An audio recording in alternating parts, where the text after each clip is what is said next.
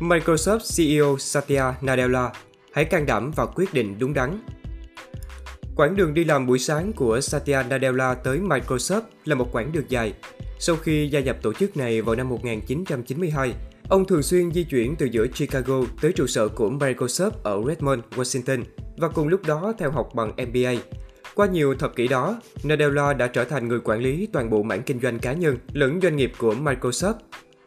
Vào năm 2014, ông trở thành CEO thứ ba của Microsoft sau Bill Gates và Steve Ballmer.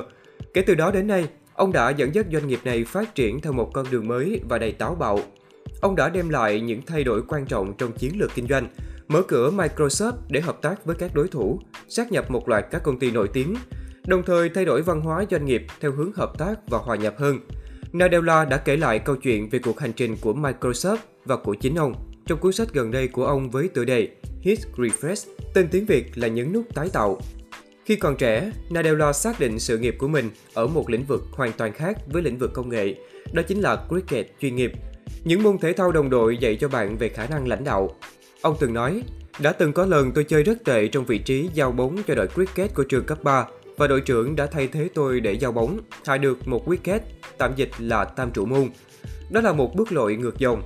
Sau đó anh ấy đã giao lại bóng cho tôi. Ngay sau khi nhận lại vị trí, dường như tôi đã nhận được thần chú giao bóng tuyệt vời nhất của cuộc đời mình.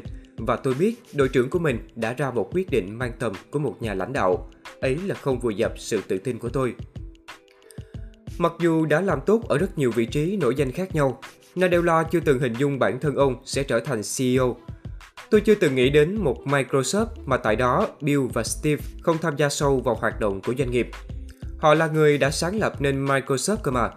Nadella nói, những CEO là sáng lập của doanh nghiệp có thể coi một số chuyện là điều đương nhiên.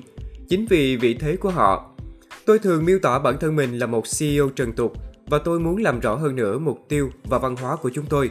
Chiến lược và thị trường đến rồi đi, nhưng mục tiêu và văn hóa doanh nghiệp thì luôn tồn tại mãi. Nhìn chung, Nadella trân trọng sự tự nhận thức trong vai trò người lãnh đạo và cho các tổ chức nếu những điều bạn làm bị chỉ trích, điều bạn nên làm là tự nhìn lại bản thân trong gương và nghĩ xem có cần thay đổi hay không. Các tổ chức lớn đều khuyến khích việc giám sát này, chẳng hạn như chúng ta cần suy nghĩ về các hậu quả vô ý trong công nghệ của doanh nghiệp. Đã đến lúc tự vấn và thay đổi. Ông cho biết, nói thì dễ hơn làm. Khi nào thì tôi sẽ trở thành CEO ư? Đừng nên chờ đến khi có được công việc tiếp để làm tốt nhất công việc của mình. Hãy nghĩ rằng mọi công việc của bạn đều là công việc quan trọng nhất, thậm chí đó có thể là công việc cuối cùng của bạn.